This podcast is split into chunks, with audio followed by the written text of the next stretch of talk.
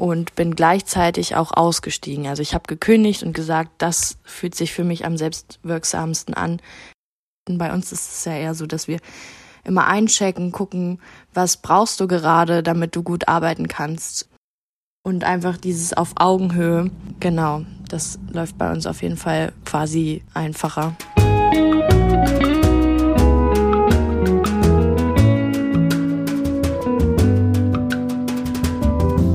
Herzlich willkommen beim Podcast der letzten Generation.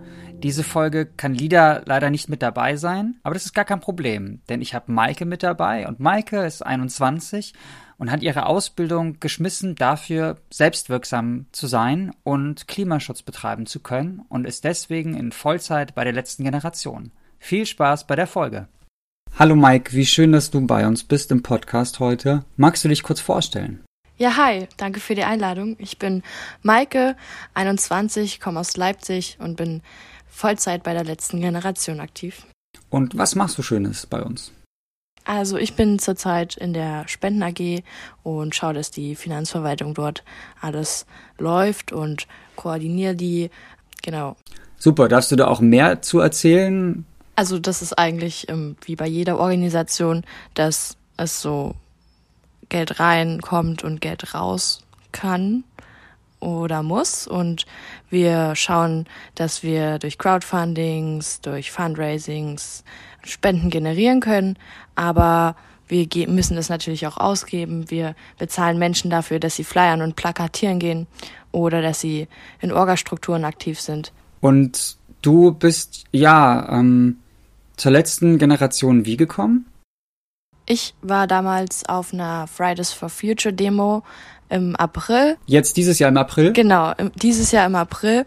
Dort habe ich dann auf der Kundgebung in Leipzig vor der Oper einen Flyer entdeckt und der hat mich relativ gut abgeholt und dachte mir, da gehe ich voll gern zum Vortrag. Und du hast deine Lehre geschmissen für die letzte Generation, ist das richtig? Sozusagen. Das habe ich ähm, gemacht, weil ich zum einen sehr überfordert war mit der Lehre. Ich habe im Gesundheitssystem gearbeitet, zwar nicht als Corona sehr dramatisch war, aber es hat mich sehr ich habe ganz nah mitbekommen, wie das dort so abläuft.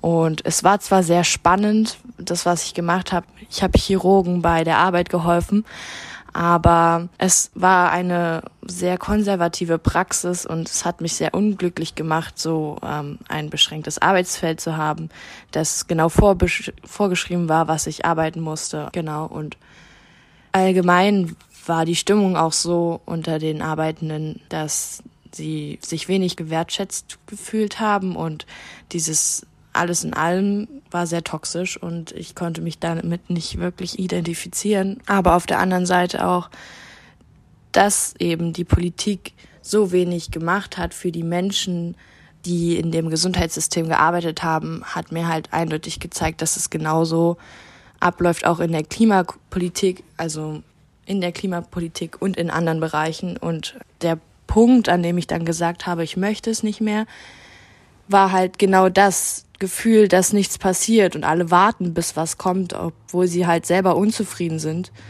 Und ich habe das sehr lange ausgehalten, fast ein Jahr lang, und bin dann quasi auf den Flyer von der letzten Generation aufmerksam geworden und dachte mir, jetzt mache ich was und habe dann später irgendwann die Lehre geschmissen, weil es sehr viel Zeit in Anspruch genommen hat und mir sehr Spaß gemacht hat und ich habe mich selbst wirksam gefühlt und bin dann quasi von der Lehre umgestiegen auf den Umweltaktivismus. Voll cool, danke für diesen Einblick. Wie ja, erlebst du denn die letzte Generation, weil du ja sagst, du warst vorher in einem toxischen System, einem toxischen Arbeitssystem. Kannst du ein bisschen beschreiben, wie bei uns so das Arbeitssystem ist und vielleicht hast du ja auch ein Beispiel, wo du sagen kannst, okay, so war es vielleicht früher, so wird heute mit bestimmten Situationen umgegangen? Mm, ja, gerne. Also Teilweise haben die Arbeitenden jahrzehntelang miteinander gearbeitet und nicht viel darüber geredet oder hinterfragt, wie sie miteinander arbeiten und haben immer quasi hingenommen, wie ihre Chefs das so vorgeschrieben haben, wie sie am besten arbeiten und mussten dann immer hinarbeiten. Bei uns ist es ja eher so, dass wir immer einchecken, gucken, was brauchst du gerade, damit du gut arbeiten kannst. Hm, kann ich dir was abnehmen oder kommst du mit etwas nicht so gut zurecht? Ähm, dann können wir schauen, wie es besser läuft. Und einfach dieses auf Augenhöhe, genau, das läuft bei uns auf jeden Fall quasi einfacher. Du hast ja gesagt, du warst auch in Bezug aufs Gesundheitssystem von der Politik enttäuscht. Und jetzt siehst du so eine Selbstwirksamkeit. Kannst du diese vielleicht nochmal beschreiben? Als Arbeitende in dem Gesundheitssystem hast du wenig Möglichkeiten. Du bist wahrscheinlich schon von deiner Arbeitswoche so sehr ausgelaugt, dass du wahrscheinlich nicht Lust hast, dich politisch großartig zu engagieren, dass du ein besseres Arbeitsumfeld hast, es sei denn, du hast natürlich äh, Chefs oder Chefinnen, die darauf achten, dass es ihren Mitarbeitenden gut geht. Aber meist ist es ja nicht so. Und wenn du dir die Zeit nimmst, quasi, wie ich es gemacht habe, zu schauen, was kann ich aktiv tun, dass es mir mit meinem Anliegen besser geht, dann stellt sich schnell ein selbstwirksames Gefühl ein. Also ich habe das ja quasi für den Klimaschutz gemacht, weil mir das wichtig war und bin gleichzeitig auch ausgestiegen. Also ich habe gekündigt und gesagt, das fühlt sich für mich am selbstwirksamsten an. Ich kann nicht mehr reden darüber, ich muss es auch machen.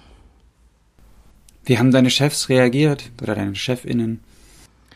Ich glaube, die wussten das schon. Also ich bin immer demotivierter geworden und anstatt mich mal anzusprechen und darauf zu schauen, hey, was, was ist denn los gerade bei dir, haben sie eher so damit gerechnet. Und ich habe auch ähm, quasi eine Chance gegeben, hey, das finde ich nicht cool, damit bin ich unzufrieden, bin quasi zu meinem Chef damit gegangen und ja, ich konnte da nicht mehr so viel ausrichten, weil die Strukturen schon so verfestigt waren.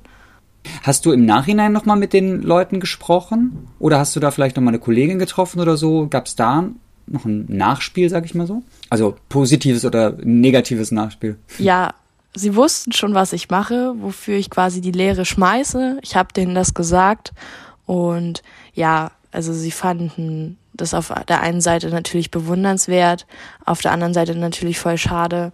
Sie konnten das nicht so richtig verstehen und haben mir auch gesagt, pass auf, was du machst und aber so völlig Missverständnis war da nicht, auf keinen Fall. Und die Menschen, bei denen du aufgewachsen bist, also Eltern, Verwandte, ich weiß nicht, wie du aufgewachsen bist, aber wie haben die reagiert?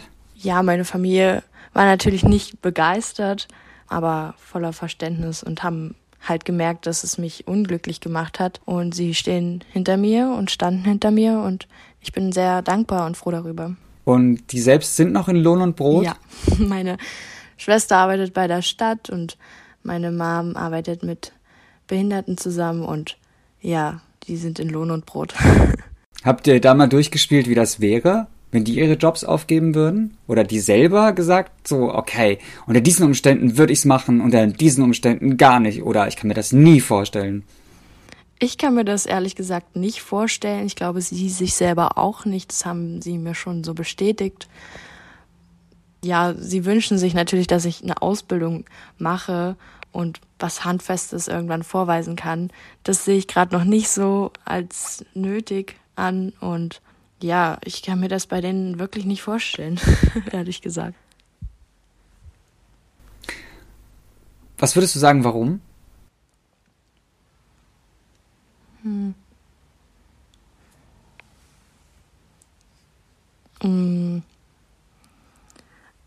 Ich würde sagen, sie würden das nicht machen aus demselben Grund, weshalb sie wahrscheinlich auch einfach nur nicht aktiv sind, weil sie ohnmächtig sind, nicht so, nicht das Wissen haben, nicht den kompletten Hintergrund quasi, warum ich das mache, was ich mache.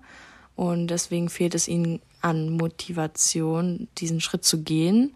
Ich fühle mich aber auch nicht in der Lage, als Tochter oder Schwester zu sagen, hey, mach das jetzt. Ich finde, sie helfen mir am besten, wenn sie mir emotionalen Backup geben und nicht von meiner Seite weichen ich versuche ihnen damit auch ein, ne, einen gewissen Horizont zu bieten, um aus ihrer eigenen Ohnmacht und Unwissen herauszukommen, aber Step by Step. Ich könnte, würde mir, mir nicht erlauben, quasi ihnen zu sagen, hey, gib jetzt alles auf, quasi, was du hast. Dazu stehen sie wahrscheinlich zu mitten in ihrem Leben. Hm. Das klingt ja so, als würdest du nicht mitten im Leben stehen. Ich fühle mich halt wie am Anfang meines, ja, meines Lebens und bin auf der Sinnsuche auf jeden Fall.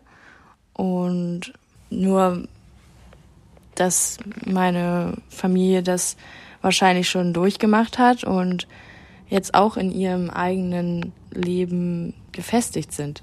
Und ich würde nicht behaupten, dass ich irgendwie ähm, nicht gefestigt bin oder ausreißerisch, aber ich möchte das auf jeden Fall auch haben und da strebt es sich natürlich an, einen Lebenssinn zu haben und worin besteht der, wenn wir bald nicht mehr so gut leben können?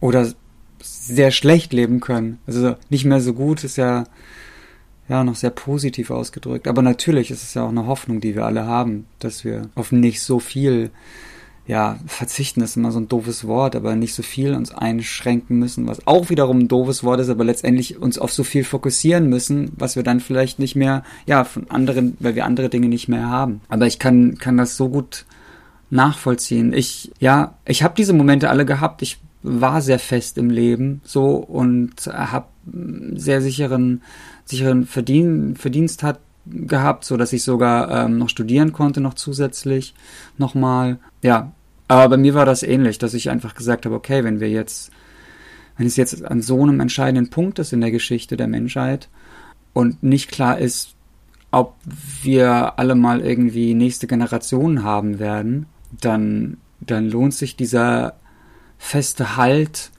und diese scheinbare Sicherheit, die einem ein fester Job oder ein festes Einkommen, eine bezahlte Wohnung, eine bezahlbare Wohnung und irgendwie jeden Tag Essen auf dem Tisch, das fühlt sich halt dann, das ist halt nur so eine scheinbare Sicherheit. Und äh, ja, das ist halt, glaube ich, auch bei vielen Menschen noch nicht angekommen. Oder wie du sagst, es ist die Ohnmacht, dass man das, glaube ich, sieht, dass diese Sicherheit nicht da sein wird, aber viele nicht wissen, wie sie was dagegen tun können, gegen die Ohnmacht oder wie sie überhaupt was tun können, dass wir in der Zukunft eben auch noch so viele schöne Dinge, die wir jetzt haben, die wir schätzen, mh, mm, erhalten können. Das hast du sehr schön gesagt. Wie ist es denn mit deinem sonstigen Umfeld, deinen mhm. Freundinnen, Partnerinnen, mhm. sonst wie?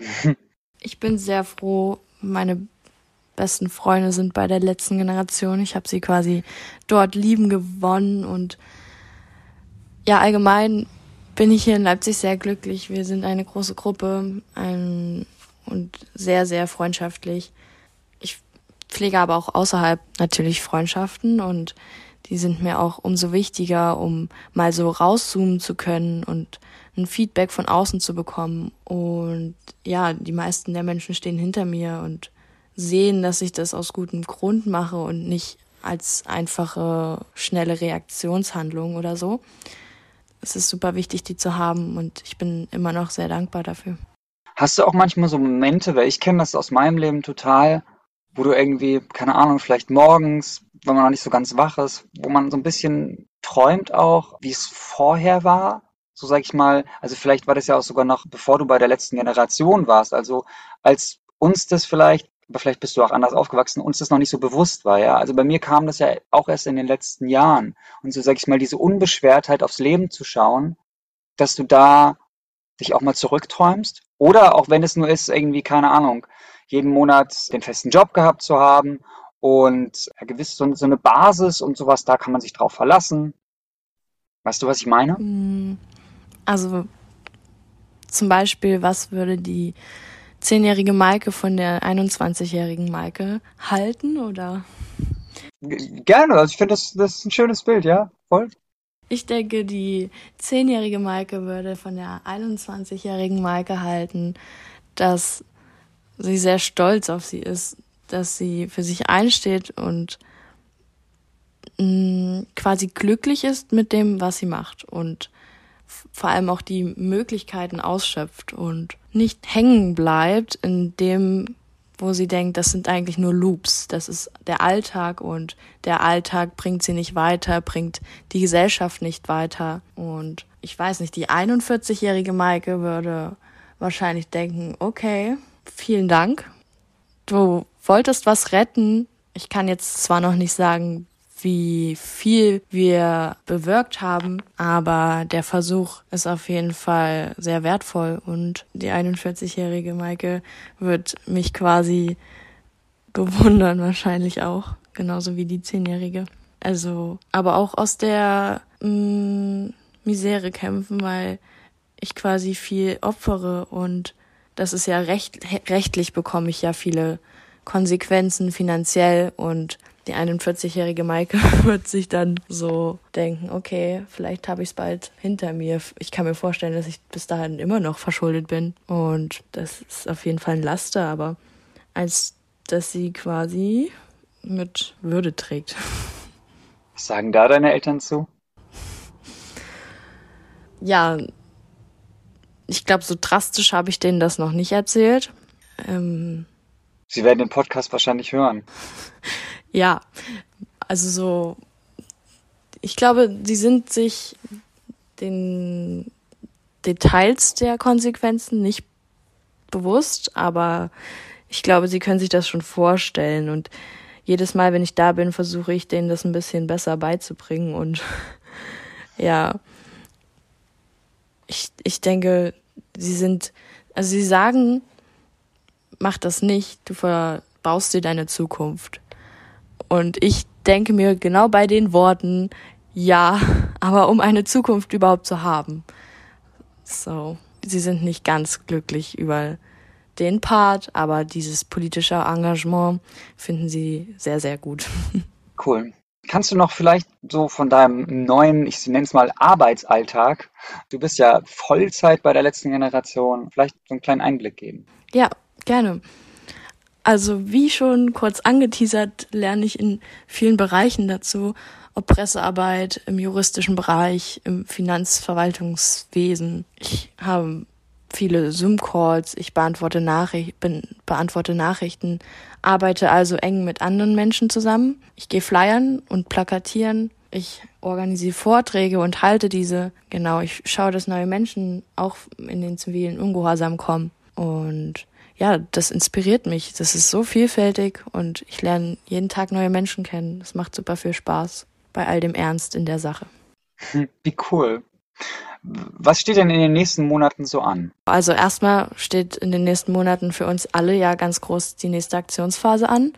Da bereiten wir uns vor, indem wir Prozessabläufe und Strukturen gut aufbauen und diese auch halten können über viele Wochen lang und ich weiß noch nicht, ob ich auf der Straße viel sein werde. Ich denke schon, aber auch als Support, genauso wie in der, weiterhin in der Organisation.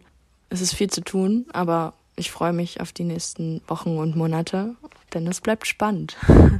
Wie cool. Du hast jetzt das letzte Wort und kannst dir dabei auch überlegen, ob du vielleicht was zu sagen hast an die Menschen, die auf der Kippe stehen oder die auch so unglücklich sind in ihrem Beruf, in ihrer Ausbildung, wie du das warst. Was würdest du denen jetzt gerne mitgeben noch?